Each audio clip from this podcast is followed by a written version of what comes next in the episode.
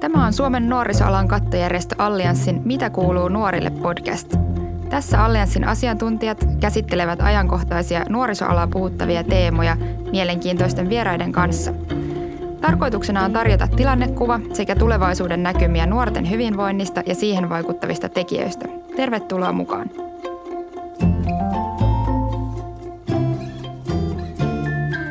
Minä olen vaikuttamisen asiantuntija Katja Asikainen ja tänään me puhutaan nuorten työllisyydestä. Mun kanssa keskustelemassa tänään ovat kansanedustaja Matias Mäkynen SDPstä, nuorisotutkimuksen dosentti Jaana Lähteenmaa Tampereen yliopistosta ja projektisuunnittelija Tuija Kautto Kohtamo-hankkeesta – ja kerrotaan Kohtamo-hankkeesta sen verran, että Kohtaamo on kehittänyt ja tukenut monialaisten nuorille suunnattujen ohjaamojen kehittämistä. Ja ohjaamoista me puhutaan sitten vähän tuonnempana. Mutta tähän alkuun hieman nykytilasta. Mehän ollaan siitä iloisessa asemassa, että Suomen työllisyys on viime vuosina kohentunut yhtä matkaa yleisen taloustilanteen kanssa – ja joulukuussa 19 koko maan työllisyysaste oli 73 prosenttia, kun kaksi vuotta aikaisemmin se oli 69,6 prosenttia. Mutta alueelliset erot tässä työllisyyden kehityksessä on aikamoisia. Maan heikoimman työllisyyden alueella Pohjois-Karjalassa työttömien osuus työvoimasta oli peräti 14 prosenttia ja Manner-Suomen matalin työttömyysprosentti löytyi Pohjanmaalta, jossa se oli 6,8 prosenttia. Ja nuorisotyöttömyys sekin on kohentunut selvästi viime vuosina. Tilastokeskus tilastoi työttömyystilastoissa erikseen 15-24-vuotiaat nuoret. Ja tässä ikäryhmässä työttömyysaste oli joulukuussa 14,8 prosenttia ja näyttää siltä, että nuortenkin työllisyys on parantunut, mutta sen kohentuminen hidastuu koko ajan. Nyt kysyisin meidän keskustelijoilta, että mistä teidän mielestänne nämä työllisyysasteen ja erityisesti nuorten työllisyysasteen suuret vaihtelut johtuu? Äh, niin, siis minä tutkijana sanoisin, että melkein aina kun on ollut taloustaantuma tai talouslama, niin ei vain Suomessa, vaan muissakin maissa nuorisotyöttömyys, kun se on noussut samaan aikaan kuin yleinenkin työttömyys, niin sitten kun se yleinen työttömyysaste lähtee pienenemään, eli työllisyys kasvaa, nuorisotyöttömyys lähtee laskemaan hitaammin kuin muu työttömyys. No tähän on syitä lyhyesti. Esimerkiksi se, että silloin, kun on korkealla työttömyys, niin on paljon ammattitaitoista työvoimaa työttöminä ja kun talous alkaa taas vetää, niin mieluummin heitä otetaan työhön kuin nuoria, joilla ei ole työkokemusta ja niin poispäin. Mutta ehkä en rupea tässä kaikkia syitä luettelemaan, joita on myös siis kirjoista lukenut, vaan anna muidenkin kommentoida. No tuossa minkä takia ne alueelliset erot on niin isot, niin hyvin pitkälti juuri näistä edellä mainituista syistä. Meillä on eri puolilla Suomea hyvin erilaiset tilanteet. Meillä on Suomessa alueita, joissa työpaikkoja yksinkertaisesti vaan ei ole tarjolla. Toisaalla Suomea taas kaikki nuoret ja vanhemmatkin, jotka vaan haluavat töihin ja töihin kykenevät, niin töihin pääsevät. Et tilanteet on niin erilaiset ja nuoret reagoivat näihin suhtanteisiin, suhdanteisiin kyllä hyvin voimakkaasti. Niin, itse tulen sieltä Pohjanmaalta, missä vieraili alkuviikosta Luodossa ja Pedersöressä, jossa työttömyys on kahden prosentin luokkaa. Siellä niin kuin käytännössä ollaan alitettu jo kaikki täystyöllisyyden niin kuin rajat ja, ja se johtuu siitä, että elinkeinopohja on aika laaja. Siellä on niin teollisuutta, alkutuotantoa kuin, kuin matala ja korkea jalostusarvoon työpaikkoja, mutta sitten myös koko se alue toimii sillä tavalla, että yritykset toimii yhdessä verkostoinen ja, ja toisaalta niin kuin kansainvälisillä markkinoilla. Eli, eli kyllä se niin kuin teo, teollinen ja elinkeinopohja on se ensisijainen syy varmasti, mistä ne valtakunnalliset erot syntyy. Nuoret sitten ehkä, ehkä tämä teollinen pohja ja elinkeinopohja vaikuttaa myös siihen, että nuorille on sellaisia työuran alkuvaiheen työpaikkoja ehkä paremmin tarjolla tällaisilla alueilla. Että on ne sitten siellä alkutuotannossa tai sitten teollisuudessa. Joka paikalla teollisuudessa kun mennään, niin aina löytyy niitä harjoittelijoita, aina löytyy niitä niin nuoria, jotka tulee sinne alkuvaiheessa ja sitten jäävät aika pitkäksi aikaa edelleen. Vaikka puhutaan, että meillä ei enää tämmöisiä pitkiä työuria ole, niin, niin Pohjanmaalla tällaisia vielä niin tuntuu olevan ja niitä niin kuin edelleen alkavan. Tuo on tärkeä näkökulma, että saako nuoret sen ensimmäisen työpaikan tai sen työkokemuksen ylipäätään. Et jos sitä ensimmäistä paikkaa on vaikea saada, niin kyllähän siitä sitten sen uran luominen pidemmälle ajalle on vaikea. Meillä on tässä maassa kohtuullisen nuori ja toivottavasti myös nuoriin myönteisesti suhtautuva hallitus. Ja tämä Marinin hallitus on ilmoittanut tavoitteekseen 75 prosentin työllisyysasteen ja tästä työllisyysasteesta on ainakin julkisessa keskustelussa tehty aika tärkeä yksittäinen mittari, jolla tämä hallituksen onnistumisia arvioidaan. Ja toisaalta sitten monet muut tärkeät, nuori, nuorillekin tärkeät toimenpiteet ja uudistukset on sidottu tähän hallituksen työllisyystavoitteeseen. Niin Matias Mäkynen täällä hallituspuolueen edustajana – kun hallitus on luvannut paljon hyviä asioita nuorille tärkeisiin asioihin, vaikka koulutukseen, ympäristön suojeluun, mielenterveyspalvelujen kohentamiseksi ja nyt viimeiseksi ollaan kuultu esimerkiksi perhevapaajärjestelmän uudistamisesta, niin miten näille kaikille hyville tavoitteille käy, jos tämä työllisyysaste ei saavuta tuota 75 prosentin rajaa?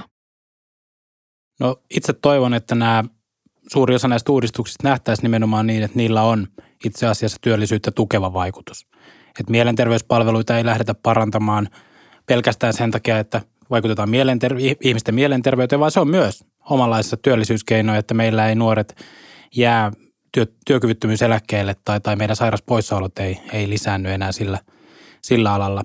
Et kyllä meidän täytyy myös laajemmin niin kuin oppia ajattelemaan, että mitkä on niitä työllistämisen keinoja, kun me tätä työllisyysastetta pyritään nostamaan. Että se ei voi aina olla niin Toistaiseksi meillä niin kuin taloudellisilla malleilla pystytään laskemaan, että etuuksien leikkaaminen on laskennallisesti positiivinen niin kuin työllisyysvaikutus, mutta vaikkapa oppivelvollisuuden pidentäminen lasketaan heikentävän työllisyysastetta, koska lyhyellä aikavälillä ne nuoret, jotka ovat menneet suoraan peruskoulun penkiltä työelämään, menevätkin kouluun. Niin se tarkoittaa sitä, että työllisyysaste on heikompi. Vaikka totta kai toisen asteen koulutuksen käyneillä on huomattavasti korkeampi työllisyys kuin pelkän perusasteen varassa olevilla. Et me niin kuin ymmärretään tämä, mutta nämä taloudelliset mallit, joita, joiden varassa näitä päätöksiä valmistellaan, on aika kömpelöitä lopulta. No mitä sanovat sitten Jaana ja Tuija, millaisia toimenpiteitä meidän pitäisi hallitukselta vaatia nuorten työllisyyden kohentamiseksi? No, no en tiedä, mitä tässä nyt voi suorastaan vaatia, mutta mm, mitä ainakin voisi toivoa, niin ensinnäkin Tämä palkkatukijärjestelmä, josta käsittääkseni nykyinen hallitus on myös ainakin alustavasti puhunut, että sitä pitäisi laajentaa, niin tutkijana ei nyt sinänsä sitä mielipiteitä, vaan ihan faktoja, että siis se tiedetään, että nämä niin sanotut työharjoittelut, joissa siis nuori työtön – menee työharjoitteluun, hänen oikeastaan pakko varsinkin, jos, jos sitä käytetään aktivointiin tätä työharjoittelua. Hänen on pakko siis sanktioiden uhalla mennä sen työharjoitteluun, niin se ei kerta kaikkiaan ole toimiva järjestelmä. On nuoria, jotka niin sanotusti pyörivät niissä aktivoinneissa jopa, jopa vuosia.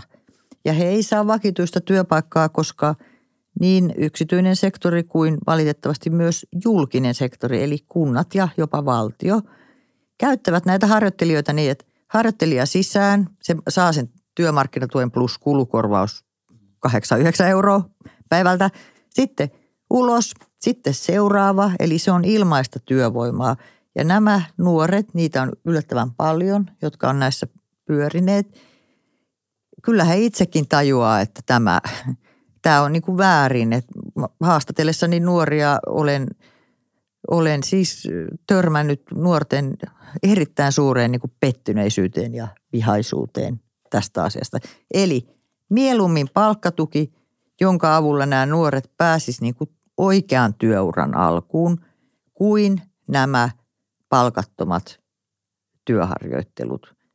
Ja toinen sitten tämä vajaa, miten se sanoisin kauniisti, vajaa kuntoisten, mikä on virallinen termi, niiden nuorten työllistäminen, joilla on niin sanotusti ehkä vajavainen tai puolinainen työkyky, mikä se virallinen termi onkaan. Siis mielenterveysongelmaiset, mielenterveyskuntoutujat, ehkä näkökuulovammaiset, niin siitä puhutaan paljon, että heitä pitäisi saada työmarkkinoille ja että heillekin pitäisi saada työtä.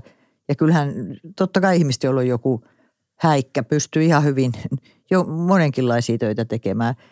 Niin näiden vajaa-kuntoisten nuorten työllisyysaste on Suomessa edelleen siis todella heikko. Se on ihan muutamia prosentteja. Eli niin kuin, että puheista tekoihin Kalliossa on yksi tosi mahtava kahvila, siis Helsingin Kalliossa, jossa on työntekijäporukka koostuu pääosin, mm, siis miten se sanotaan kauniisti, vajaakuntoisista, siis ihmisistä, jotka ehkä kykenee kaikkeen mahdolliseen. Ja se kahvila toimii aivan loistavasti ja se on hyvä esimerkki siitä, että näinkin voi tehdä. Niin kuin tässä jo aiemmin todettiin, niin kun me puhutaan työllistymisestä ja työllisyyspalveluista, niin me ei itse asiassa puhuta ainoastaan niitä, niistä kuntien työllistämistoimista tai valtion T-palveluista, vaan me puhutaan laajemminkin palveluista. Mielenterveyspalvelut on hyvä esimerkki siitä sellaisesta palvelusta, johonka vaikuttamalla voidaan vaikuttaa myös työllisyyteen tai työkykyyn ylipäätään. Kyllä nuorten mielenterveyspalvelujen saatavuus ja se nimenomaan matalan kynnyksen palvelujen saatavuus on iso kysymys ja iso asia, jota täytyy laajemminkin miettiä ja miettiä myös sitä palvelujen alueellista tasa-arvoa siinä suhteessa. Myöskin etuusjärjestelmä on asia, jota pitää tarkastella. Meillä on edelleen jonkun verran kannustinloukkuja siellä, että miten mahdollistetaan se, että nuori, nuorelle on aina järkevää ja kannattavaa mennä elämässä eteenpäin niin, että se on myös taloudellisesti mahdollista. Ja kyllä näin myös ohjaamojen edustajana täytyy nostaa tiedonsiirtoon liittyvät kysymykset isosti esille. Se, että meidän lainsäädäntö ei nykyisellään mahdollista monialaista työtä ja tiedonsiirtoa eri ammattilaisten välillä siinä mittakaavassa, mikä ainakin ohjaamoissa on tärkeäksi nähty, niin kyllä siihen pitäisi pystyä puuttumaan ja luomaan sellaisia järjestelmiä, että tieto liikkuu ja sitä kautta nuoret saa sen avun ja tuen, mitä he tarvitsevat.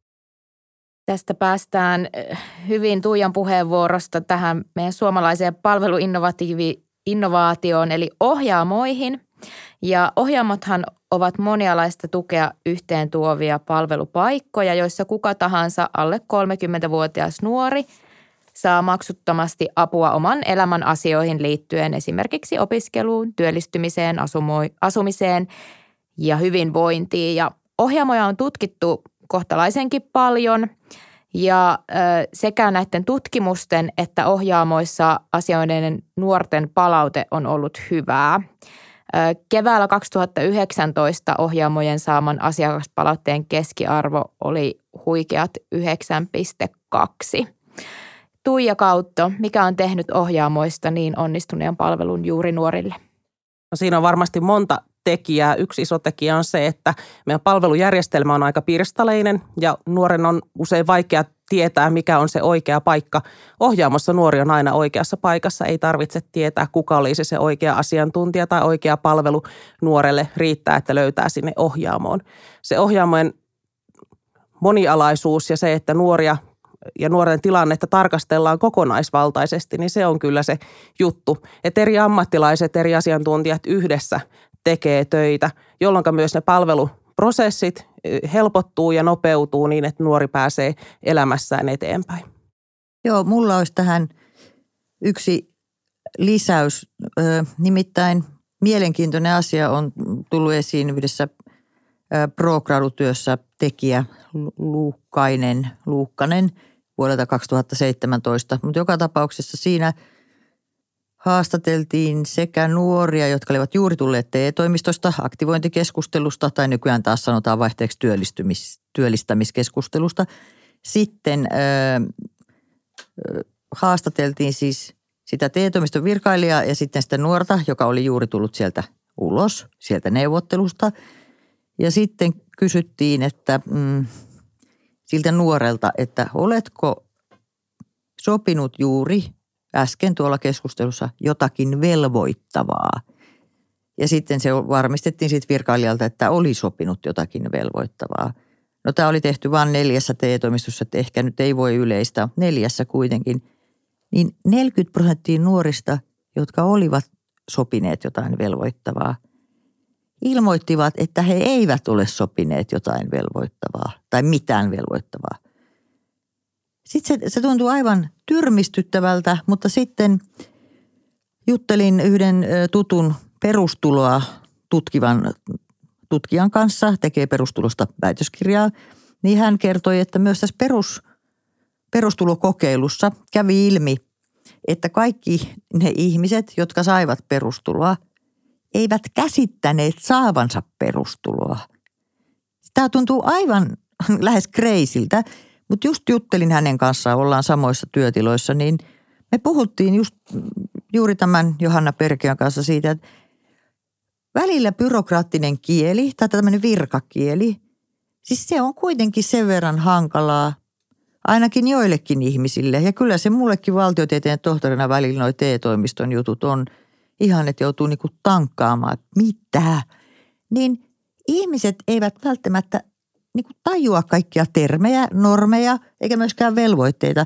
Ja näin ollen ohjaamot, mä oon tehnyt itse ihan vähän tutkiessani niin ihan vähän osallistuvaa havainnointikin yhdessä ohjaamossa, niin kun näkee, että siellä istutaan tunti pari sen nuoren kanssa, puhutaan, siinä käy muitakin asiantuntijoita kuin se yksi. Se nuori ilmapiiri on myös semmoinen, että se nuori niin kuin uskaltaa kysellä, niin mä veikkaisin, mutta en, voi olla, en ole varma, koska tätä ei ole tutkittu, mutta mä veikkaisin, että ohjaamoissa syntyy yksinkertaisesti vähemmän, huomattavasti vähemmän väärinkäsityksiä kuin TE-toimistoissa? Vai miten? Niin kyllä tuo kieli on iso asia. Siihen osaltaan jo ohjaa sekin, että kun eri ammattilaiset tekevät työtä yhdessä, niin heidän on pakko jotta se yhteistyö onnistuisi, niin luoda sitä uutta kieltä ja semmoisia käsitteitä, mitkä kaikki ymmärtää. Ja silloin kun luodaan sellaisia käsitteitä ja puhutaan sellaisilla termeillä, että kuka tahansa eri alojen ammattilainen ne ymmärtää, niin silloin kyllä varmasti myös ne nuoret ymmärtää. Että, että tällä tavalla se ohjaamo jo itsessään, että ne ihmiset, ammattilaiset toimii siellä yhdessä, niin se luo sitä hyvää palvelua nuorille, vaikka siellä ei tehtäisi vielä mitään sen kummoisempaa. Niin kyllä tässä ohjaamoiden niin kuin erikoisen hyvässä laadussa varmaan niin kuin korostuu just tämä yhden lukun periaate ja sitten se ohjauksen niin kuin henkilökohtaisuus. Se palvelu on aidosti henkilökohtaista ja on aikaa tunnista, tunnista kahteen istua oikeasti, kun taas sitten kysytään työllisyyspalveluiden asiakkailta, että minkälaista palvelua olet saanut, niin, niin kohtaaminen on saattanut olla puhelinsoitto, johon ei ole edes itse ehtinyt vastata, tai sähköposti, jota ei ole huomannut lukea, ja, ja sitten niin kuin edellytetään toimenpiteitä sen myötä joka tapauksessa. Ja kyllä se tähän kohtaamiseen aika paljon liittyy myös tämä meidän, niin kuin ver- kun verrataan muihin Pohjoismaihin, että meillä työvoimahallinto on huomattavasti matalammin resurssoitua. Meillä työpaikkoja tarjotaan työttömille ihmisille ylipäätään vähemmän, vaikka meillä avoimia työpaikkoja kyllä olisi.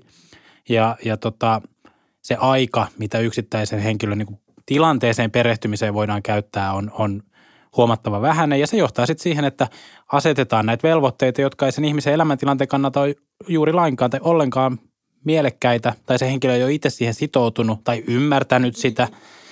Ja, ja sitten tulee nämä sanktiot, jotka koetaan oikeutetusti todella epäoikeudenmukaiseksi ja vääriksi. Et, et kyllä tämä työllisyyspalveluiden resurssointi ja se, että sinne nyt saataisiin lisää henkilöstöä on tosi tärkeä juttu ihan vaan ilman mitään sen suurempia niin kuin lakimuutoksia, että edes ne nykyiset asiat saataisiin toimimaan. Vaikka ohjaamot onkin kaikille nuorille avoimia ja parhaimmillaan ne kokoavat niitä nuorten tarvitsemia palveluja hyvin yhteen, niin meiltä löytyy myös niitä nuoria, joiden elämäntilanne ja valmiudet eivät mahdollista edes niihin ohjaamoihin hakeutumista.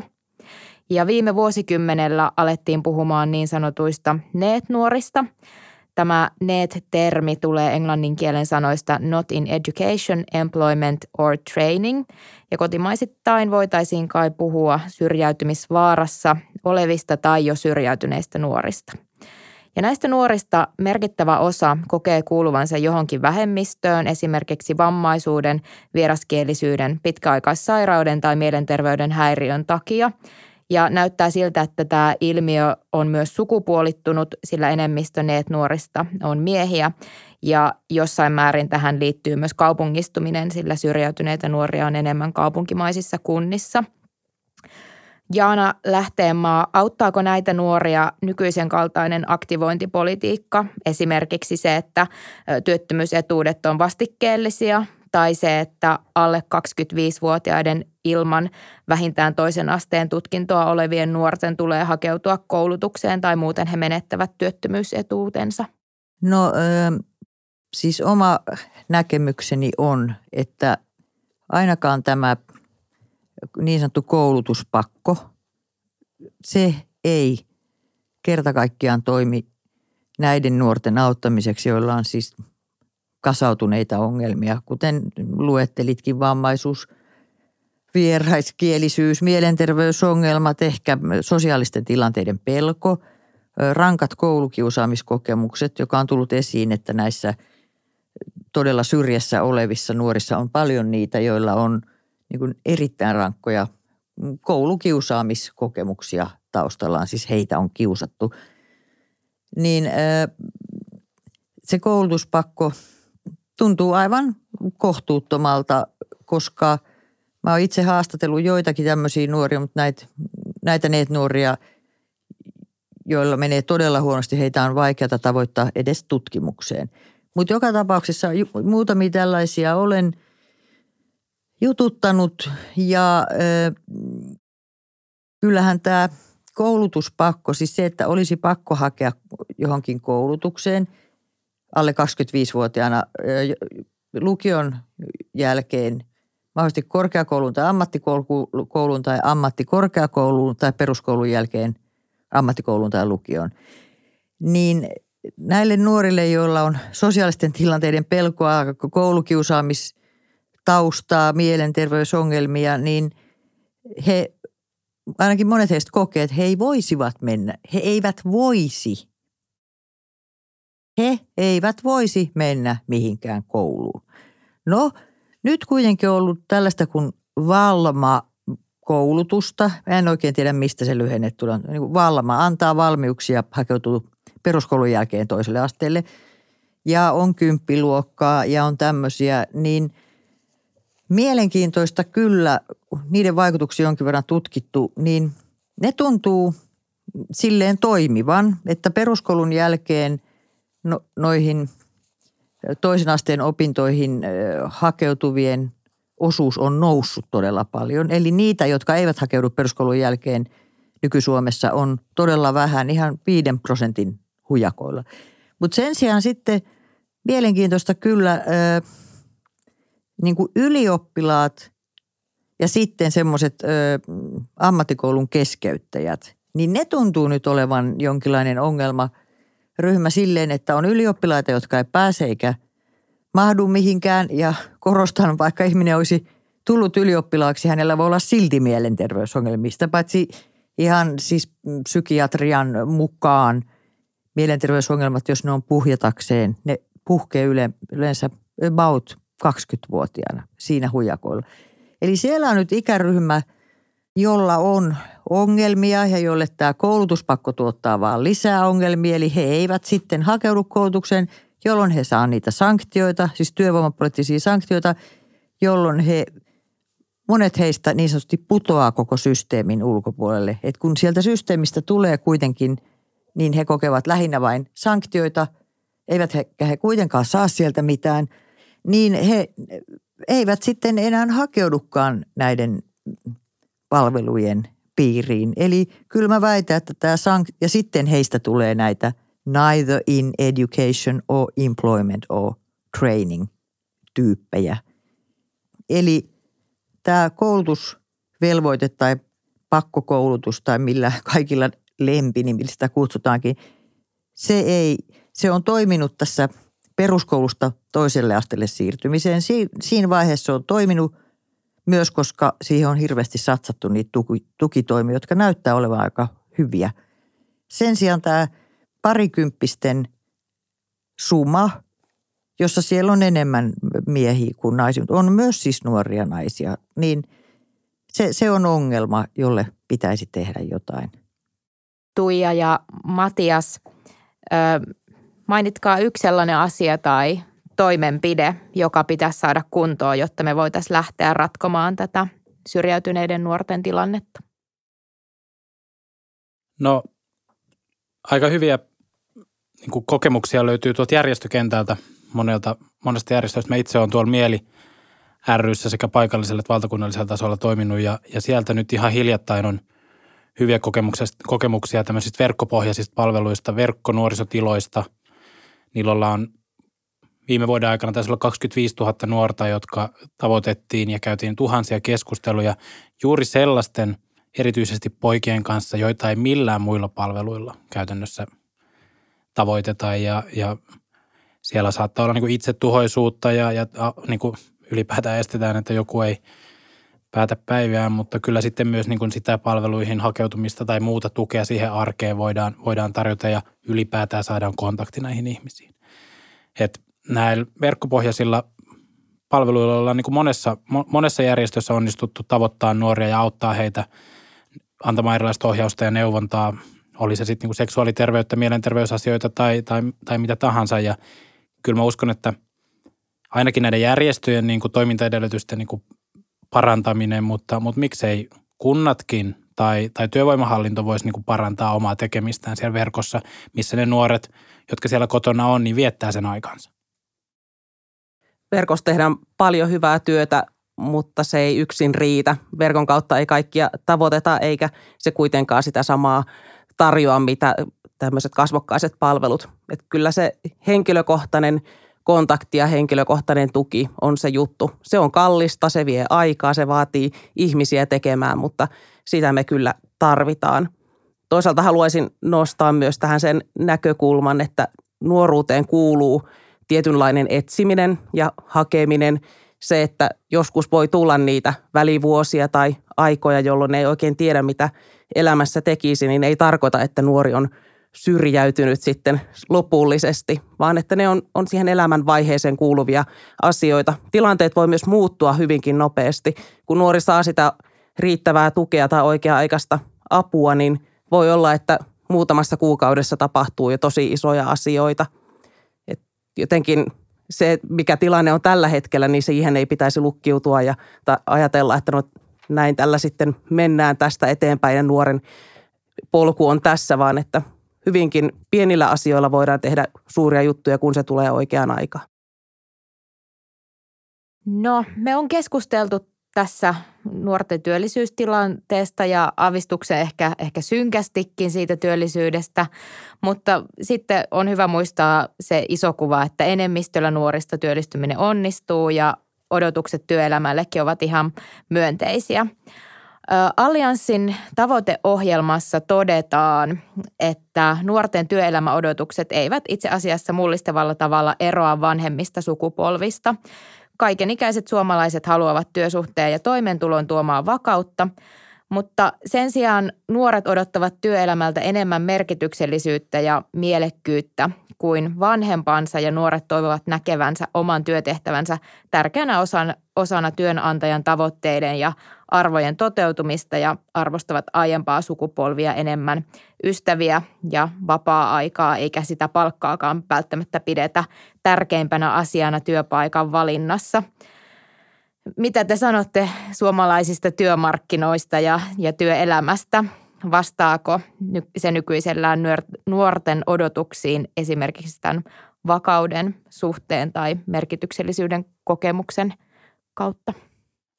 Kyllä mä voisin sanoa ensin, että kyllä näinä aikoina, kun neuvotellaan siitä, että tehdäänkö 24 tuntia enemmän vai vähemmän työtä vuodessa, niin, niin kyllä se aika kaukana on siitä niin kuin nuorten todellisuudesta tai niin kuin toiveista, mitä työelämä toivotaan. Et ehkä tähän, ensinnäkin tähän meidän työelämästä käytävään keskusteluun pitäisi tuoda vähän enemmän tätä, nimenomaan tätä laatupuhetta, sitä, että, että minkälaisia arvoja se, se työ edustaa tai, tai miten se mahdollistaa just – perheen perustamisen tai, tai va, niin kuin muun elämän ja työn yhteensovittamisen. Että luodaan se niin kuin mielekäs näkymä siitä, että kyllä työelämä koko ajan kehittyy ja meillä on niin kuin joustavuutta myös työelämässä toteuttaa niitä omia niin kuin unelmiaan tai haaveitaan tai edustaa niitä omia arvojaan ja näyttää nuorille, että työelämäkin kehittyy eikä ole kysymys vaan siitä, että kuinka monta tuntia nyt tässä lasketaan. Niin, no jos mä aloitan kielteisestä ja menen myönteiseen näin päin, niin kun kysyit, että vastaako työelämä nykyisellään näitä nuorten toiveita, joita tuossa olikin aikamoinen lista, niin osa työmarkkinoista, työelämästä vastaa ja osa ei. Eli täällä miinuspuolella, siis sillä puolella työmarkkinoita, jonne ehkä juuri kukaan ei haluaisi. No joku voi haluta, jolla on esim. harrastus niin tärkeä ja huomio, joka saa rahaa esim. vanhemmiltaan tai jostakin, että se palkka ei ole niin tärkeä. Täytyy muistaa, että ihmisenhän siis pitää elää jollain. Mutta Suomessa on myös paljon nyt nuoria, joilla on aika varakkaat vanhemmat, mutta on myös niitä, joilla ei ole. No niin, niin tämä niin sanottu alustatalous, vielä kaksi vuotta sitten mä en tiennyt, mitä se sana tarkoittaa. Ja olin häpeissäni, että mikä ihmeen alusta, mutta okei, se tarkoittaakin sitä, että miten se nyt selitäisi? On, on, jo, on työpaikkoja, joissa netissä voi itselleen varata työvuoroja ja sitten mennään vaikka pizzalähettinä johonkin ja kilpaillaan niistä työvuoroista ja näin poispäin, mutta meidän joukon nuorin, oletan tämä kansanedustaja ehkä nuorin, tietää ehkä paremmin mitä alustatalous, mutta jotakin tämmöistä tarkoittaa. No joka tapauksessa ne, jotka joutuu tämän siis pizzaläheteiksi YM, tämän niin sanotun alustatalouden piiriin, niin niillä on ehkä kaikista ankeinta, niin kuin jos ajatellaan nyt, että miten työntekijää kohdellaan. Ei ole sosiaaliturvaa, ei ole terveysturvaa, ei, ei mitään, työvuoroista kilpaillaan, palkka on huono, jne. Niissä on aika paljon maahanmuuttajia, mutta koska he ei taas muihin hommiin niin hyvin Suomessa pääse, mutta myös joitakin nuoria. Toinen on nämä nollatuntisopimukset. Niitä on vieläkin. Sehän siis tarkoittaa sitä, että on työnantajan käytettävissä, mutta työnantaja soittaa tai laittaa nykyään varmaan tekstarin silloin, kun hän työntekijää tarvii. Ja kuitenkin tämä työntekijä ei saa olla minkään muun firman palveluksessa. Olettaisin ainakin näin. Pahim, pahimmillaan näin. Joo. Ja että mä olen itse seurannut, seurannut yhtä nuorta, joka oli perhepiirissä, oli koko kesän sato. Hän oli nollatuntisopimuksella terassilla tarjoilijana – No, mitä luulette, kun sato koko kesän? Eli siis se kesä meni ihan plörinäksi, ei, ei tullut palkkaa. No niin, eli nämä on, näitä, nämä on myös ongelmia, joihin ammattiyhdistysliikkeen, johon jollain tavoin, ehkä olen niin vanha, että edelleen jollain tavoin uskon AY-liikkeen relevanssiin yhteiskunnassa, niin kyllä AY-liikkeen pitäisi enemmän näihin asioihin kiinnittää huomioon.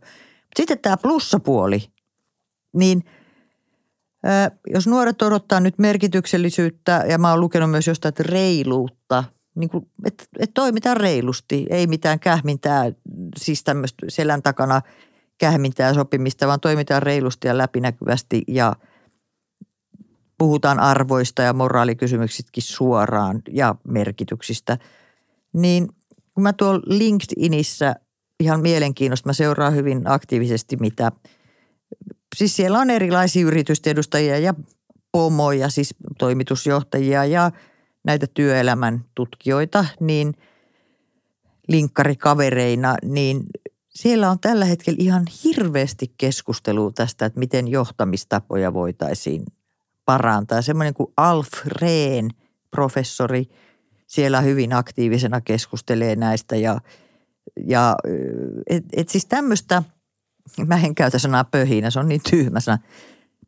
Tämmöistä kuplintaa on, että näistä arvoista keskustellaan.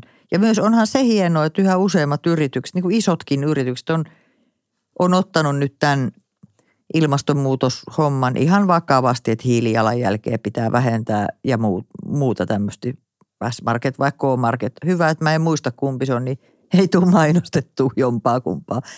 Joka tapauksessa, eli – on myös paljon semmoista meneillään, johon nuoret vois ikään kuin myönteismies tarttua, että nyt on aidosti ilmastonmuutoksen torjuntaa me, niin kuin otettu vakavasti tosi monissa yrityksissä.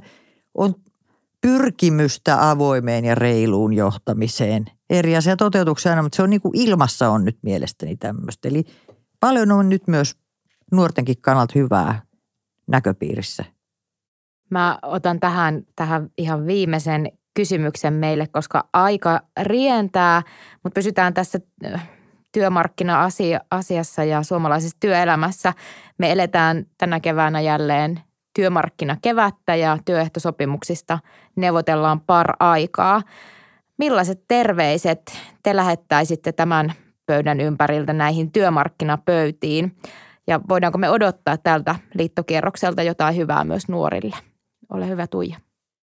No mä jatkaisin vielä vähän tota edellistä keskustelua sikäli, että kun tarkastelee niitä listauksia, mitä toiveita nuorilla on työelämälle, niin uskallan väittää, että ei ne kosketa vain nuoria, vaan ne koskettaa ihan kaikkia työntekijöitä ja kaikkia ihmisiä iästä riippumatta. Kaikki me toivotaan, että meillä on merkityksellistä työtä ja että siitä työstä saa riittävän palkan, joka takaa toimeentulon ja että ylipäätään sitä työtä löytyisi. Me kuitenkin edelleen meidän identiteetti aika vahvasti rakentuu sen työelämän kautta. Niin kyllä jotenkin se, että ylipäätään se työelämä joutuu muuttumaan, kun nuoret työelämään vahvemmin koko ajan mukaan tulee ja sitä kautta johtaminen muuttuu kaikki muu, niin että nämä nuorten toiveet otettaisiin vahvemmin huomioon, kun päätöksiä tehdään. Sitä kautta varmasti saadaan hyvää työpolitiikkaa ja työmarkkinajärjestelmää meille kaikille. Niin, en tiedä terveisiä työmarkkinapöytiin. Sen tiedän kyllä, että näistä kikytunneista nyt kiistellään. Tavallaan se voi nuorist, nuorten näkökulmasta tuntua epärelevantilta, just niin kuin kansanedustajakin tässä huomautti, että muutamista tunneista kiistellään, kun tavallaan voisi olla isompiakin asioita. Mutta toisaalta ehkä mä oon niin vanhan linjan, vanhan linjan AY-liikkeeseen kuuluja, että, että musta kikytunti kiistelyssä on kyse myös siitä, että on työväenliikkeellä ollut tämä saavutetuista eduista ei luovuta. Ja sitten kun ne kikytunnit tavallaan tuli silleen, että Suomessa oli se taantuma, se 2009-2010, ja sitten niin kuin sanottu, että koko kansan pitää puhaltaa yhteen hiileen, että nyt kikyhän tulee sanoista kilpailukyky, että sen takia niin kuin, nyt luopukaa työläiset muutamasta tunnista tai miten se nyt meni, muutamasta eurosta. Antakaa työtä, älkää ottako sitä palkkaa. Niin ehkä – ja tämä on laajempi asia, siksi mä tartuin tähän myös nuorten kautta. Että et silloin sitten, jos näyttää kuitenkin siltä, että eihän, että okei, työläiset uhrautuu, mutta vaikka omistajat eivät. Tai työläiset uhrautuu, mutta postin toimitusjohtaja saa niin kuin 50 tonnia palkkaa siitä, kun se potkii ihmisiä pois. No sitten hän, hän joutui lähtemään. Että onneksi suomalainen yhteiskunta toimii. Siis se on musta merkki myös, että meidän demokratia toimii. Että jos joku menee ihan överiksi, niin kuin valtion sektorilla, niin kansa jyrähtää. Niin joka tapauksessa, siksi mä ymmärrän tämän kiky tunneista kiistelyn, että tavallaan jos Suomessa ihmisille ja mä väitän myös nuorille tulee se kuva, että niin kuin jotkut jymäyttää meitä. Ymmärrätte Johtajat, pomot, ää, poliitikot niin kuin jymäyttää meitä, että puhaltakaa yhteen hiileen. Me vautetaan 50 tonnia siitä kuussa, että me potkitaan teitä pois koko ajan. Se ei toimi. Ja siis tämä nykynuoriso kuitenkin, ne seuraa somea useimmat tosi aktivisti koko ajan. Tämä on vähän lukeneimmat nuoret, tarkoitan siis semmoiset, mitä mä tunnen yliopisto-opiskelijat, ne lukee monen eri maan uutisia. Ihan koko ajan vaan on kännykkä auki. Sieltä tulee Espanjaa, Italiaa, öö, brittiuutisia. Ne myös vertailee asioita. Niin tavallaan – Suomessa on tähän asti nuoret tutkimustenkin mukaan, nuoret ja aikuisetkin luottaneet yhteiskunnan instituutioihin enemmän kuin ihmiset muissa Euroopan maissa keskimäärin. Ihan siis todella vankka luottamus on niin kuin järjestelmän toimivuuteen, toisin kuin vaikka Italiassa. Ja se on myös niin kuin suomalaisen yhteiskunnan vahvuus, luottamuspääoma, semmoinen termikin on. Niin silloin tavallaan – kaikenlainen toinen jymäytys ja meininki ö, rapauttaa sitä luottamusta. Ja siksi se on musta tavallaan jotenkin arvostettavaa, että jos nuoret seuraa nyt näitä neuvotteluja, ehkä ne ei kyllä useimmat seuraa, niin ne näkee, että AY-liike pitää niin kuin siitä huolta, että työntekijöitä ei jymäytetä. Matias saa päättää tämän meidän keskustelun. Onko sulla terveiset työmarkkinapöytiin? No joo, tähän on hyvä sinänsä yhtyä ja mä tarkoitin ehkä kiky, että kiky on niin kaukana siinä, että, että se pitäisi olla itsestään selvää, että nyt niin kuin mennään eteenpäin. Se kiky-sopimus oli ja meni, se nyt, nyt palataan siihen, mikä oli sitä ennen ja ruvetaan niin kuin kehittämään tätä työelämää aidosti siihen, mitä nuoret odottaa. Tämä nuorten suoja ehkä on semmoinen, joka se pitää vähän joka alalla katsoa omasta näkökulmasta, että onko siellä nollatuntisopimuksia vuokratyötä vai näitä alustatöitä, joissa nuoret yleensä on niin kuin useammin kuin kokeneemmat työntekijät ja, ja huolehtia, että se, että se työelämän työturva on, on niin kuin riittävän vahva ja sitä vahvistetaan, jolloin uskaltaa vakiintua, hankkia asunnon, perustaa perheen, mitä ikinä se itselle niin kuin onkaan. Toisaalta meillä on tilanne, että nuoret on aliedustettuja näissä liitoissa. Ja, ja se, se johtaa siihen, että nuore, nuorten ääni ei välttämättä kuulu siellä niin voimakkaasti kuin pitäisi. Ja, ja ehkä pidemmällä aikavälillä se huolestuttaa, että se oma asema ei välttämättä ole niin turvattu, jos liitot heikkenee. Jos liittojen jäsenmäärät tippuu e-, edelleen, niin vaan kyllä tässä niin kuin samaan aikaan toivon, että liitot huomioivat nuoret, mutta että myös nuoret huomioivat sen oman tulevaisuutensa ja etunsa ja, ja järjestäytyvät ja ovat siellä liitoissa aktiivisia. Kiitos kaikille keskustelijoille mielenkiintoisesta keskustelusta ja arvokkaista näkökulmista nuorten työllisyyteen liittyen. Me ehdittiin ehkä vain pintaraapasta muutamaa aihetta ja tästä olisi ollut kiinnostavaa keskustella pidempään. Kuuntelet Allianssin Mitä kuuluu nuorille podcastia. Muista tilata podcast omasta podcast-sovelluksestasi. Heippa, mä oon Janika Takatalo, Allianssin kansainvälisen vaikuttamisen asiantuntija. Seuraavaksi käsitellään EU-nuoriin liittyviä työllisyystoimia ja ohjelmia. Aiheeseen saadaan kommentit myös suoraan Brysselistä MEP Mia-Petra Kumpulanatrilta. Työllisyyspolitiikka on yksi niistä politiikan aloista, jotka ei välttämättä tule ensimmäisenä mieleen Euroopan unionia ajatellessa. EU kuitenkin vaikuttaa työllisyyspolitiikkaan ja sillä on työllisyysstrategia, joka on peräisin vuodelta 1997. Työllisyysstrategian päätavoitteena on luoda uusia ja parempia työpaikkoja EU-hun. Yhtenä painopisteenä työllisyysstrategiassa on nuoret, sillä vuoden 2008 finanssikriisi iski etenkin nuoriin ja moni ei sen johdosta päässytkään ollenkaan työelämän kyytiin, mikä taas johti pitkittyneeseen työttömyyteen. Tällä hetkellä nuorista 15-24-vuotiaista eurooppalaisista työttömänä on 3,3 miljoonaa henkilöä. Luku on onneksi ollut laskusuuntainen – EU-maat on ottaneet yhteiseksi tavoitteeksi 75 prosentin työllisyysasteen koko unionin alueella, mikä vaatii myös nuorten työllisyyden selvää nostamista. Mitä EU sitten tarkalleen tekee, jotta nuoret eivät jäisi työelämän ulkopuolelle, vaan saisivat töitä? Yksi toimi on eurooppalainen nuorisotakuu, tuo Suomestakin tuttu malli, joka on levitetty nyt myös muihin EU-jäsenmaihin – se tarkoittaa, että jokainen alle 25-vuotias työtön työnhakija on oikeutettu saamaan laadukkaan työtarjouksen, harjoittelun tai koulutuspaikan kolmen kuukauden kuluessa siitä, kun on jäänyt työttömäksi. EU on ohjannut eurooppalaisen nuorisotakuun toteuttamiseen tähän mennessä yli 15 miljardia euroa. Lisäksi EU ja jäsenvaltiot on ohjanneet rahaa koulutushankkeisiin, joilla pyritään parantamaan nuorten työllistymistä – myös tämän hankkeen rahoitus päättyy tänä vuonna ja uusi rahoituskausi on vielä vähän auki. Kysyin asiaa suoraan Brysselistä sosiaalidemokraattien MEPiltä Mia-Petra Kumpula-Natrilta. Kuinka hän näkee eurooppalaisen nuorisotakuun tulevaisuuden? Kiitos tärkeän asian esiin ottamisesta ja mukava tulla podcastiin keskustelemaan asiasta, joka todella on tärkeä. Ja on onneksi viime kriisin jälkeen nähty, että myös Euroopan täytyy tässä toimia – meillä suomalaisilla on vähän ylpeyttä tähän nuorisotakuun, koska Suomi ja Itävalta aikanaan olivat ne, jotka tämän toivat myös EU-agendalle, eli EUkin haluaa siihen toimia. Mutta kysyit tulevaisuudesta ja on ilo kertoa, että Euroopan parlamentti on tehnyt töitä edelleen.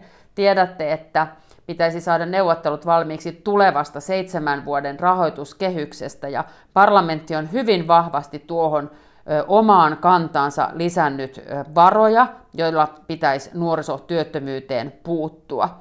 Komission pohjaesityksessä jo siirrettiin tämä nuorisotakuu tämmöiseen nuorisoaloitteen sisään, ja se tullaan rahoittamaan tuolta Euroopan sosiaalirahasto plus ESR plus rahaston sisältä. Ja parlamentti on nähnyt vahvasti, että sieltä täytyisi osoittaa 3 prosenttia korvamerkitysti kaikille jäsenmaille velvollisuudeksi osoittaa se nuorisotyöttömyys toimii juuri näihin niitä nuoriin, joilla ei ole opiskelu, harjoittelu tai työpaikkaa.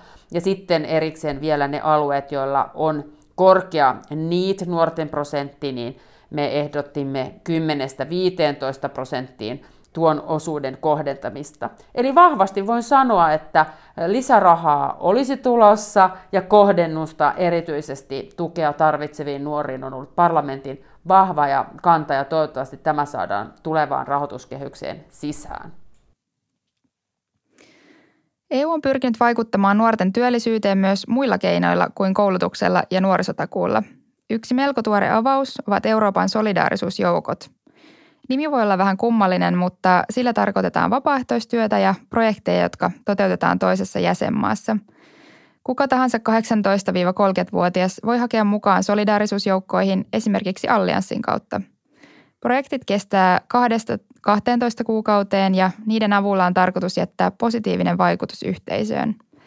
Nuorelle tämä tarjoaa mahdollisuuden avartaa maailmankuvaa, kokeilla erilaisia aloja ja saada uutta työkokemusta ja uusia taitoja – EU on myös luonut suosituksia parempien työharjoitteluiden puolesta. Eurobarometrista havaittiin vuonna 2013, että noin joka toinen eurooppalainen nuori suorittaa jossain kohtaa työharjoittelun. Suurimman osan mielestä harjoittelut on olleet hyödyllisiä, mutta niiden laatu myös vaihtelee tosi paljon. Osa työnantajista on saattanut pitää harjoittelijoita ilmaisena työvoimana, jonka koulutukseen ei ole kunnolla panostettu – Allianssin eurooppalainen kattojärjestö YFJ on vaikuttanut siihen, että EU näyttäisi esimerkkiä omissa instituutioissaan tapahtuvissa harjoittelussa, jotta täysin palkattomia harjoitteluita ei enää sallittaisi. Kysyin me Mia-Petra Kumpulanatrilta, mitkä on hänen mielestään hyviä keinoja, joilla Euroopan unioni pyrkii vähentämään nuorisotyöttömyyttä. Ovatko nykyiset toimet riittäviä vai mitä vielä voitaisiin tehdä? Toimet eivät koskaan ole olleet riittäviä, koska nuorisotyöttömyys on edelleen 14 prosenttia Euroopan laajuisesti ja Silti hyvä uutinen on se, että se on laskenut huippuvuodesta 2013 24 prosentista, eli 10 prosenttiyksikköä on nuorisotyöttömyys alentunut ja sitä kautta tilanne parantunut. Kiitos osittain myös EU-toimien ja mutta muutakin asiaa ja muutakin täytyy tehdä. Unionilla ei ole toimivaltaa koulutukseen, mutta en voi välttyä siltä, miten paljon puhumme täällä nuorten digitaidoista. Ja kun työelämä digitalisoituu ja muuttuu, niin tiedämme, että myös luovuuden ja äh, erilaisen osaamisen yhdistely, jota ei tekoäly voi, noin, noin vaan voi korjata, niin tarvitaan. Ja senkin takia pidän tärkeänä myös sitä Erasmus-vaihdon laajentamista ja, ja yhä isomman määrän nuoria sen mukaan pääsemistäkin tärkeänä tulevaisuuden työllistymiseen.